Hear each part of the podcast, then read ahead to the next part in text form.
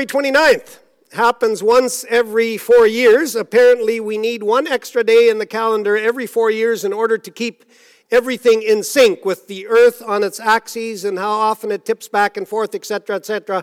Uh, apparently, once every four years, we need to add a day in order to keep everything the way it should be. Now, leap day has also taken on another meaning or another matter of significance. Uh, apparently, leap day is the one day every four years when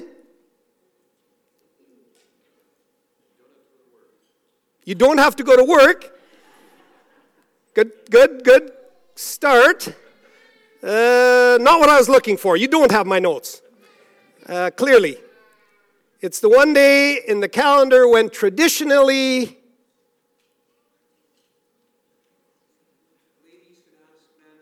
There we go. Ladies can ask men to do the, or ladies are invited to do the proposing. February 29th. Apparently in Scotland, an unmarried Queen Margaret allegedly enacted a law in 1288 allowing women to propose on leap year day. But there was a catch.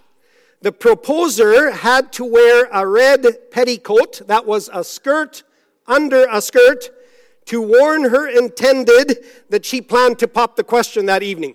So we men are not great with surprises, and so this was intended to warn the man uh, when he uh, went to pick up, I guess, uh, uh on that day, on that evening, his, uh, his lover, that, uh, that there would be a little bit of a warning that the, that the question would be popped.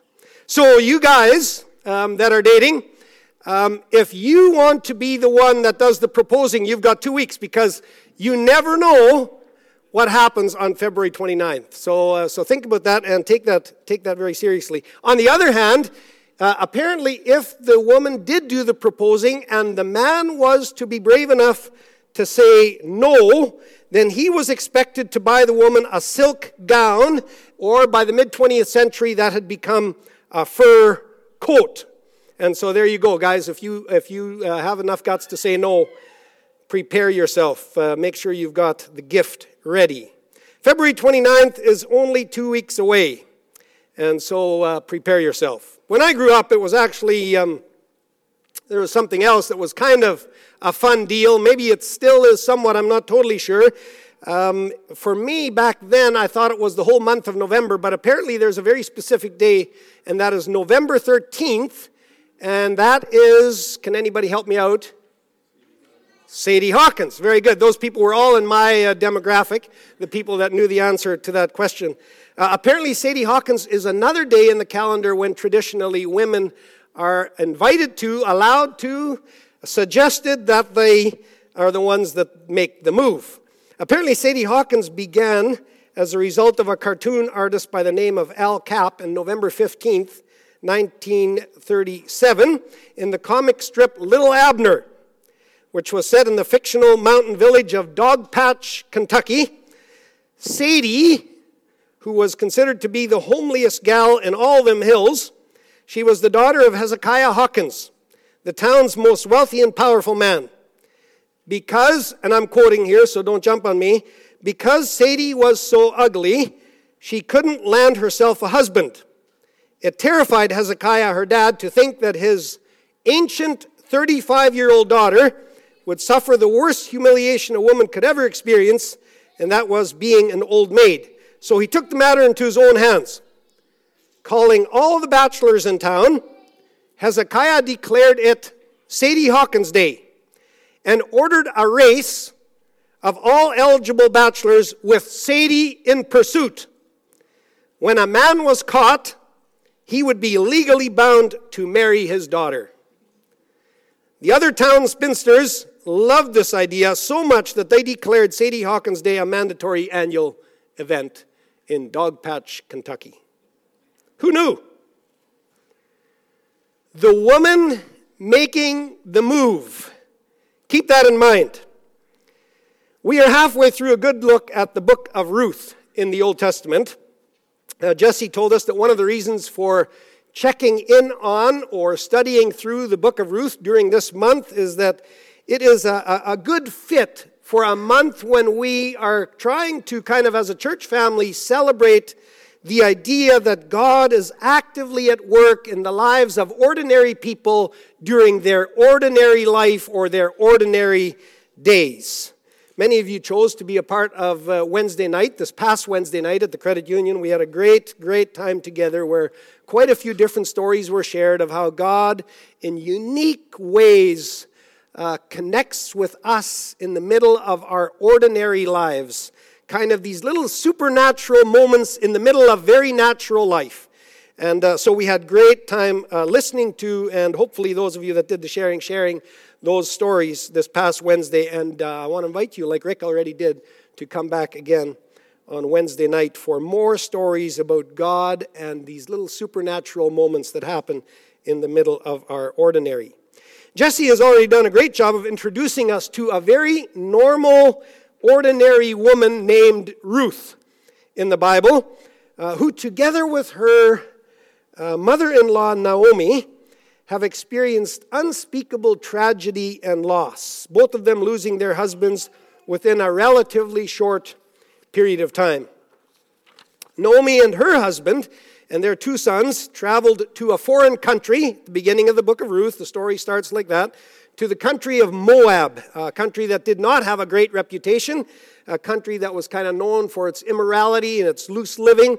Uh, likely they moved there kind of for economic reasons. Maybe the same type of thing why some people, when they find themselves in desperate situation financially, they would move to an oil boom place or something like that. They, they go to a place where they're going to hopefully quickly kind of satisfy some of their economic needs. It seems as though that's why Naomi and her husband and their two sons moved to Moab. While they're there, um, they, they, uh, the two sons, uh, much to the chagrin likely of their Jewish mother and father, decide that they are going to marry Moabite women.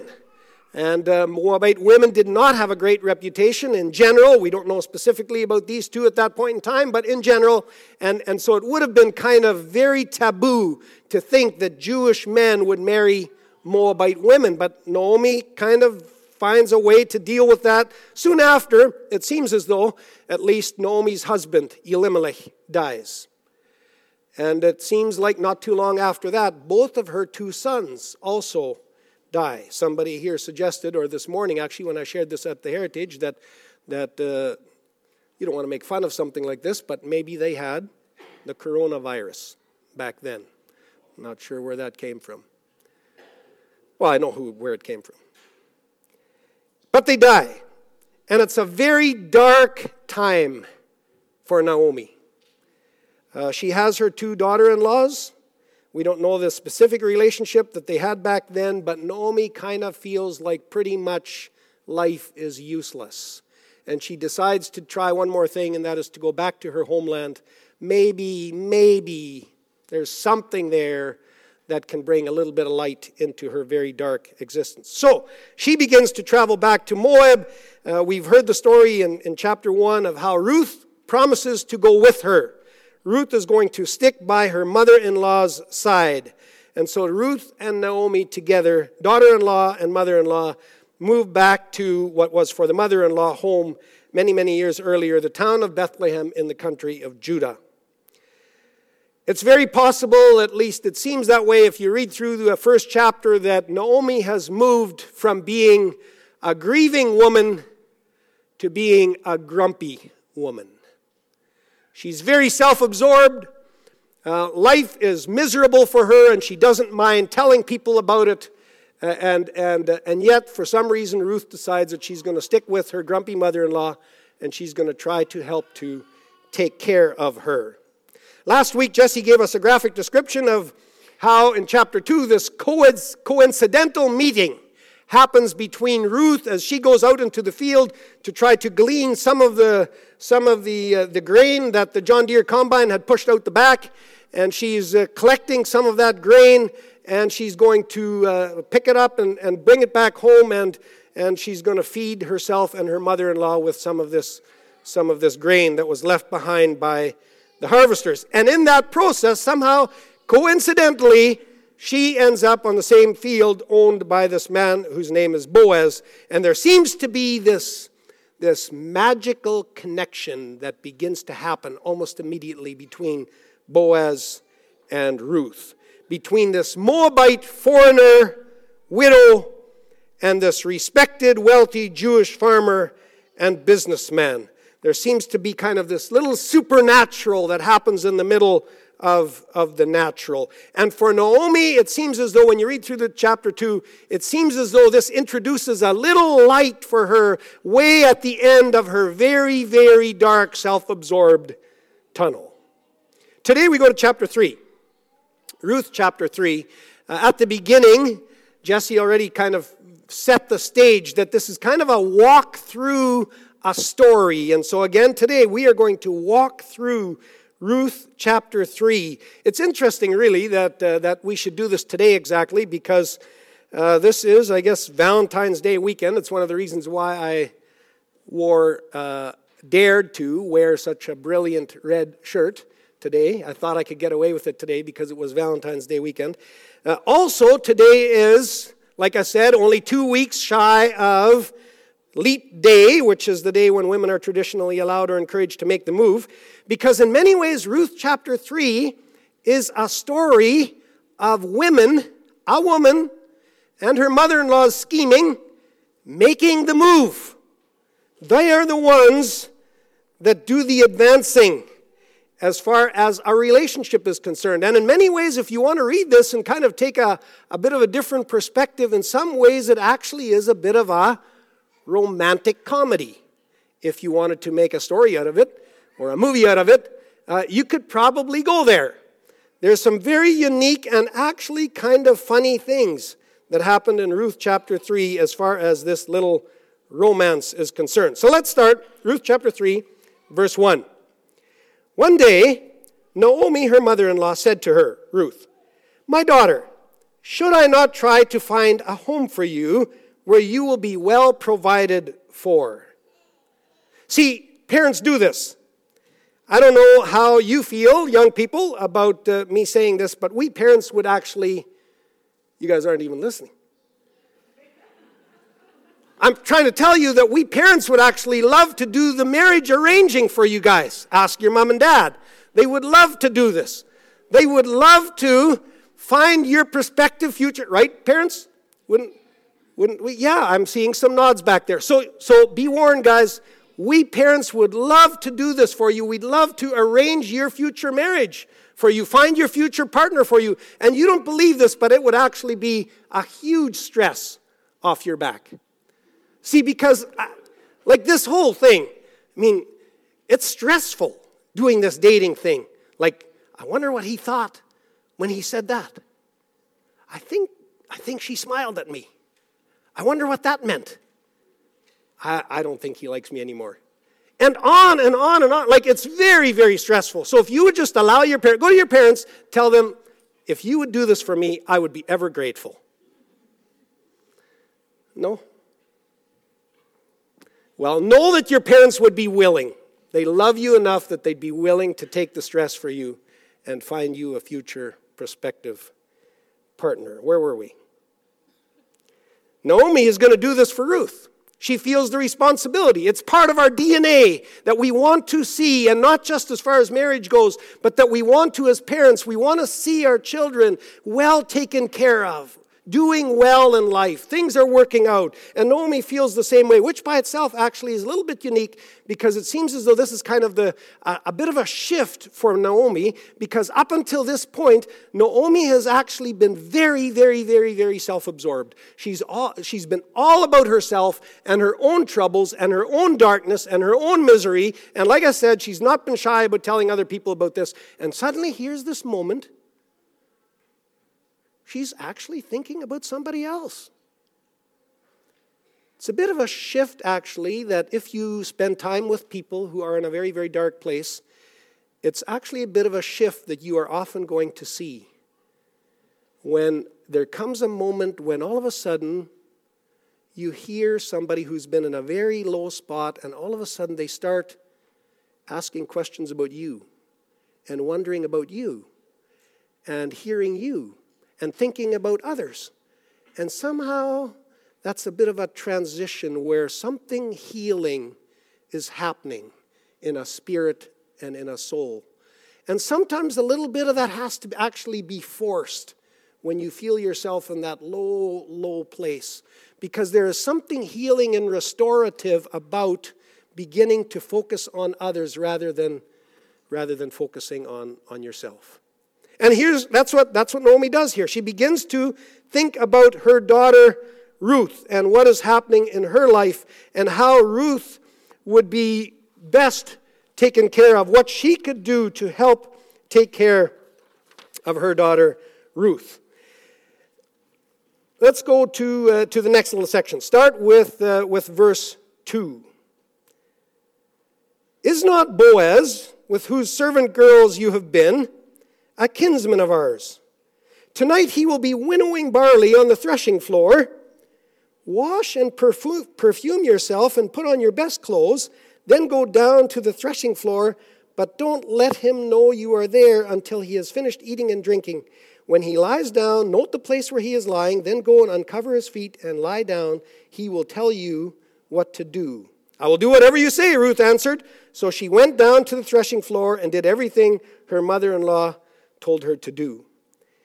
Here, these two ladies start a little bit of a scheming thing. And I've got to believe that if, um, if life is still normal, which I believe it is, then, uh, then this actually continues to happen in the lives of, uh, of young teenagers or middle aged or older teenagers, where you sometimes do this scheming. Like if you would go and you would tell him this and this and this, and then you would maybe invite him to the party, and then I will also be there. And anyways, you do this uh, kind of scheming thing, and that's exactly what's happening here. It's exactly what's happening. Ruth and Naomi, or mostly Naomi, she's she's doing this little scheming thing. Let me clarify a few things. Now, the setting is this, this winnowing of the barley on the threshing floor. Uh, much of the story, actually, so far, has taken place in the middle of the, of the barley harvest. I think it's something that our community can relate to a little bit is this, this added excitement kind of that is in the air during harvest time. Now, I know that a lot of us are not specifically farmers anymore. Many of you, several of you still are farmers, but in a, in a community like ours, we kind of get it that, that during harvest time, there's a bit of added excitement in the air. There's a little bit of a knowledge still that floats among us in a community like this where we kind of get it that if everything else is stripped away, the most basic and the most primary and the most important thing about life really is that we feed the world, and there's this excitement that happens when the harvest is being brought in because somehow we kind of get it that this is about, about feeding the world. And so there's harvest time. This, this whole setting, this whole story happens in this community during this time when there's kind of this, this excitement in the air about harvest time. And that's, that's the time that it is. This, this winnowing of the barley is kind of a unique thing. I mean, we obviously do it a little bit differently now, but back then the men of the village, they would take turns using this threshing floor. Usually it would consist of a raised platform that was set up someplace outside the village, often up on a hill a little bit where it could catch the evening breeze. And the men would deposit the sheaves of grain on the floor and separate the grain from the stalks by having oxen walk on it or maybe by beating it with sticks or whatever. And that would happen during the course of the day. And then once the separating had happened, the, the stalks would be put away, the straw would be put away, and now you've got kind of that grain stuff left over. Um, in the evening, when the breeze would pick up a little bit, this grain would be thrown, the barley would be thrown up in the air, and the breeze would kind of go through it, and it would take the chaff along with it, and, and the, the garbage stuff would kind of float away, and the good barley would come back and settle on the winnowing floor. This activity was called the winnowing. And it was kind of the, the pinnacle or the peak of, of the most exciting point of the harvest. Uh, when this winnowing would happen. And scholars will tell you that likely, you know, all the other times, um, all the other activities that pertain to farming, like the seeding and, and, and, and then some of the other stuff that would have to happen, the weeding and all of that stuff, you know, they, mostly they would have hired men taking care of all of that.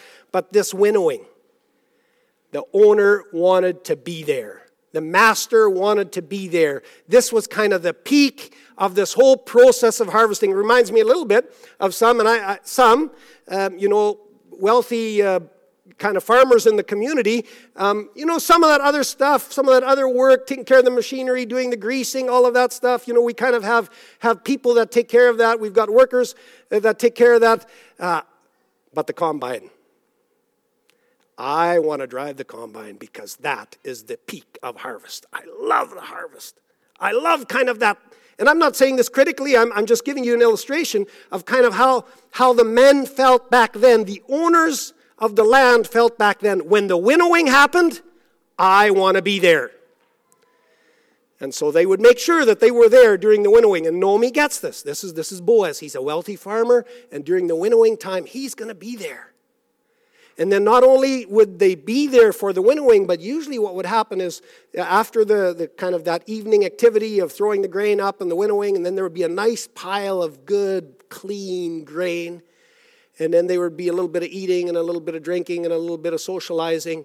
And then the master, the owner, he would actually lie down and sleep beside that pile of nice, clean grain. I want to be, this is mine. This is what we've worked for all year.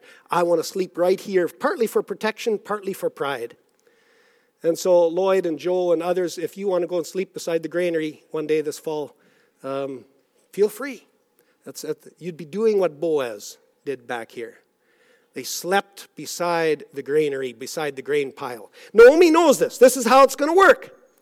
And that's where her little bit of a scheme comes in with Ruth. Here's Ruth. Here is what I would like you to do. I would like you to prepare yourself. And then, in a, weak way, uh, in a unique way, not unacceptable in their customs, it's important for us to say that, not unacceptable in their customs, I want you to present yourself to this kinsman redeemer. Now, what is a kinsman redeemer? Well, first of all, a kinsman, I think we can kind of get that. We've all heard the phrase notifying or talking to the next of kin. That is kind of blood relations that are right next to you. That's the same root word, kin. So, this kinsman thing is very much the same thing in its most basic definition. The kinsman was the nearest male living blood relation. That was the kinsman. There were certain duties or obligations that were part of being a kinsman. First of all, this is their culture. First of all, he was to be the blood avenger. Now, that sounds a little strange. What that meant was that when a crime was committed against someone, the nearest kin or the kinsman was obligated to avenge the crime. This is how one commentator puts it. In the case of a murder committed, it is a positive obligation to seek a vengeance back in their culture. The blood of the murdered man cries up from the ground, and the cry is heard loudest by that member of the clan who stands nearest to the dead, to the kinsman. He's the one that hears the cry the loudest. So a kinsman's job was to avenge a crime on behalf of the victim. A kinsman's job was also to be a redeemer. A kinsman redeemer, again, the nearest living blood relation to the affected individual, and the obligation that he had as the redeemer was to take care of, or in this case, he was obligated to redeem the paternal estate which his nearest relative might have sold through poverty, or to ransom his kinsman who might have sold himself in a moment of desperation. Stopping, uh, stopping or stepping in to unselfishly help your nearest of kin in a moment of their desperation. To buy them back their identity. Now, in their culture, when somebody no longer had land, or if they had sold themselves into slavery, it was as if they no longer existed. You don't have any land, you don't have any property, you, don't, you aren't your own, you're working for somebody else as a slave, you no longer really exist. And so a kinsman redeemer was actually somebody who would buy you back into existence, buy you from a place where you really didn't matter and you really didn't actually have any identity anymore and bring you back. Buy your land back and put it back into your name. Or buy you back from slavery and give you a spot in life again. A kinsman redeemer, the closest male blood relation who would do this was obligated actually to do this for you. So Naomi believes that Boaz is in fact their kinsman redeemer. She believes that he is the closest living male blood relation, and so she devises this plan as any good parent should. Now let's be clear. Commentators agree that what she is telling Ruth to do is nothing immoral. She is just kind of manipulating the custom of the day a little bit, hopefully to her advantage. Boaz probably slept on a mat or a skin by his grain pile, and Ruth goes to where he's lying down and she lays down herself crosswise at his feet, kind of perpendicular to him. Eastern servants frequently slept in the same chamber or tent with their master in this position, perpendicular at their feet. It was partially to avoid any kind of suggestive immorality or anything like that. And if they wanted a covering, custom allowed them the benefit of asking for a portion of their master's blanket. They all slept in the same clothes they wore during the day, and so there was no indecency in a stranger or even a woman putting the corner of his master's, her master's cover over herself. That's a little bit of history. Let's keep reading. Verse 7.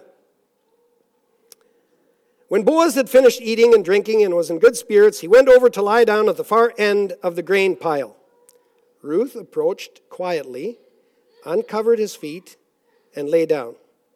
In the middle of the night, something startled the man, and he turned and discovered a woman lying at his feet. Who are you? he asked. I am your servant Ruth, she said. Spread the corner of your garment over me, since you are a kinsman redeemer. The Lord bless you, my daughter, he replied. This kindness is greater than that which you showed earlier. You have not run after the younger men, whether rich or poor.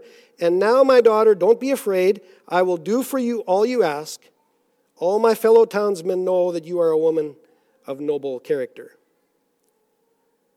This is where the leap day thing kind of begins or happens. See, when Ruth asks him to spread the corner of his garment over her, she was very clearly offering herself to become his wife, and he understood it that way too. You can see that by the way he responds a verse or two later when he commends her for not running after the younger men, the more handsome men in the village. It's likely that Boaz was a little bit older, maybe balding a little bit, and he didn't quite have the charm that some of the younger men perhaps in the village did. And he commends her for that, but he understands what she is offering. She is offering to become his wife. To spread a part of one's garment over another in the East was, and actually still is, a symbolic action promising protection and, in a healthy, cultural, and appropriate way, taking ownership of. To this day, in many parts of the East, to say of anyone that he put his garment over a woman is synonymous with saying that he married her. And at all the marriages of the modern Jews and Hindus, one part of the ceremony is for the bridegroom to put a silken or cotton cloak around his bride. Still happens today. And so she offers to become his wife. But she connects that to the fact that he is her kinsman redeemer. And in a way, she says to him, You have an obligation to help your next of kin who is in a desperate situation. Let's read the next few verses, starting with verse 12. Although, uh, Boaz is speaking, although it is true that I am near of kin, there is a kinsman redeemer nearer than I. Stay here for the night, and in the morning, if he wants to redeem, good, let him redeem. But if he is not willing, I vow that, as surely as the Lord lives, I will do it. Lie here until morning. So she lay at his feet until morning. but got up before anyone could be recognized, and he said, Don't let it be known that a woman came to the threshing floor. He also said, Bring me the shawl you are wearing and hold it out.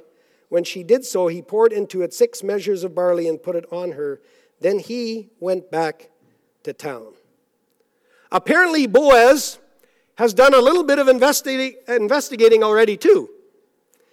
Someone said, obviously, by this time, Boaz was very tired of his ruthless lifestyle. Thank you. Thank you, Mike. He's at least partially invested already himself. He already begins his taking care of obligation. The gift of barley he gave to her was very extravagant.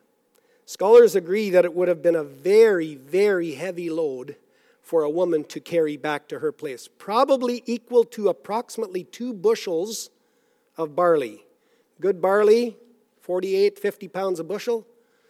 If that's the case, he was giving her approximately 100 pounds, 95 to 100 pounds of barley in her shawl. Must have been a well constructed shawl.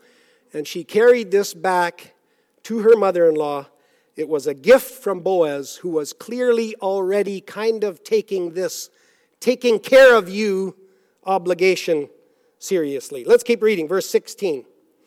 When Ruth came to her mother in law, Naomi asked, How did it go, my daughter? Then she told her everything Boaz had done for her and added, He gave me these six measures of barley, saying, Don't go back to your mother in law empty handed. Now, scholars agree that the question that Naomi asks of Ruth here, how did it go, my daughter, could actually also be translated, Who are you? That seems a little strange, but stick with me for a minute. What if she's kind of saying, So, are you the new Mrs. Boaz? Who are you? What happened? How did it go? And I can kind of see this, this exciting little exchange between these teenage girls, you know, about, I think he smiled at me. I think it's good. Actually, it doesn't just happen to teenage guys, I mean girls. It also happens to teenage guys. I remember, this is quite a few years ago. I remember one day, I was already sleeping actually in our old farmhouse. And I remember um, one of my friends coming bounding up the stairs in our old farmhouse into my bedroom. Everybody in our house was already sleeping. Um, but we had this, uh, my good friend and I, we kind of had this thing that we, we were at home at each other's places. And so it, the house was dark, everybody was sleeping. He comes whipping in the door, bounds up past my parents' bedroom, up the stairs, and into my bedroom. And he excitedly tells me how this prospective girl that he had been telling me about, how he felt like he had made significant progress in establishing a relationship with her that evening. So, guys and girls, we are all um, equally excited at that stage of life. Here, Naomi and Ruth, they are, they are excited. How did it go? Tell me what happened. What did he say? How did he look? And Ruth proceeds to tell Naomi all about the story of how this whole thing transpired. He looked at me and he smiled and he said, and I think we might be getting married and it's all going to be good. Um, so Ruth and Naomi share this excited moment and I believe that for Naomi, this was a continuation of that light at the end of that dark, self absorbed tunnel. That light was becoming brighter and brighter. Maybe there is hope after all. And then the last verse in the chapter. And again, it is like Jesse says, it kind of leaves us hanging a little bit before we look at the last chapter. The last verse in the chapter Then Naomi said, Wait, my daughter. Wait until you find out what happens. For the man will not rest until the matter is settled today. Now, let me, in conclusion, make a couple of general observations about the whole chapter. If Jesse was right last week in suggesting to us that Boaz's actions in showing mercy and grace and love and care toward Ruth are to kind of illustrate God's actions toward us, then I'm going to suggest that that illustration kind of continues into this chapter.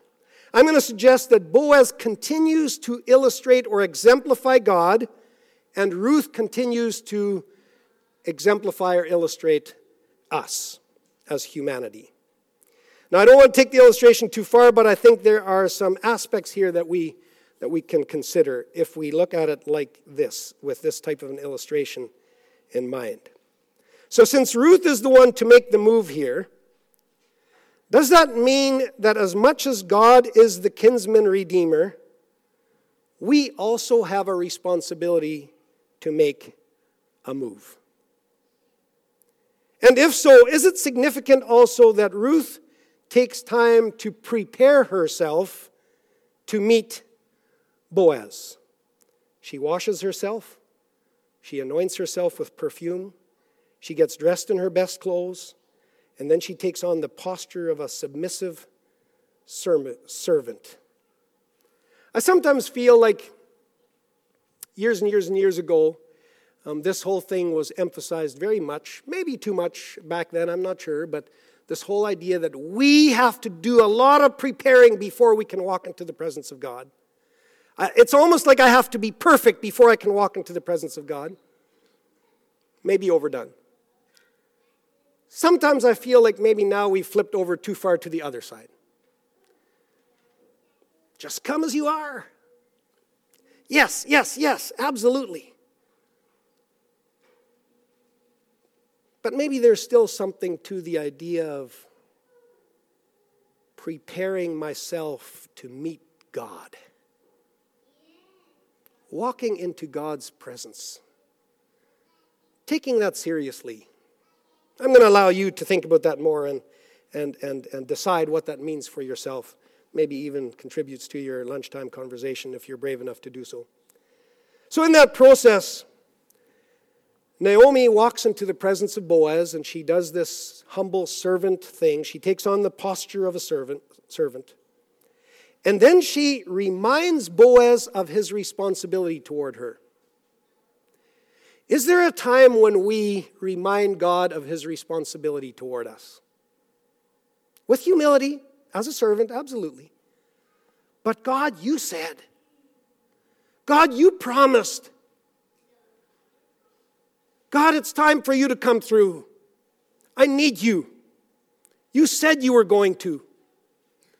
And we kind of, in a humble way, servant like way, but we kind of hold God's feet to the fire. I, I, I want to be careful when I say that, but, but it kind of seems like that's what is illustrated here. There's a time and a place for us to come into the presence of God, prepare ourselves, but humbly come in, and then remind God of his promise to us. You said you were going to take care of us. You said you were going to redeem me. I need you to do that now because you promised you would. Prepare yourself to meet God. Remind God of his ob- obligation. And then I found this kind of interesting. Interesting thought. Again, submit it to you for your thoughts. Not being content with remaining a poor widowed foreigner. All right, in quotation marks. Not being content with remaining a poor widowed foreigner. See, if full, complete citizenship is available to me, if God has promised that I can be a full citizen in His kingdom, and if I can have the fullness of God living in me, full, complete life alive in me, why would I be content remaining a poor, widowed, quote unquote, foreigner? I have the right. He has invited me. Don't be content with just eking out a meager spiritual existence. Ask God to fulfill his obligation as a kinsman redeemer. Make me somebody who matters, God. Make me somebody who belongs in your kingdom. Give me full citizenship and full rights in your kingdom. Don't be content with being a poor, widowed foreigner. And then the last activity in making the move, and maybe the most difficult, comes in the last verse. Be willing to wait. Tough, tough, tough, tough. Be willing to wait. Always difficult. But believe that your kinsman redeemer is actively at work even now. That is exactly what Naomi reminds Ruth of over here. Wait, my daughter, until you find out what happens, for the man will not rest until the matter is settled. Believe that your kinsman redeemer is act, at work right now, actively at work. Wait, wait. Now, very specifically, I was kind of wondering if this might be a word of encouragement for someone today. He will not rest until the matter is settled. He will not rest until the matter is settled. Your kinsman redeemer. How will it be settled? Wait. Wait. How will it be settled in this story? Wait. Wait till next week. Same time, same place. Ruth chapter 4. God bless you.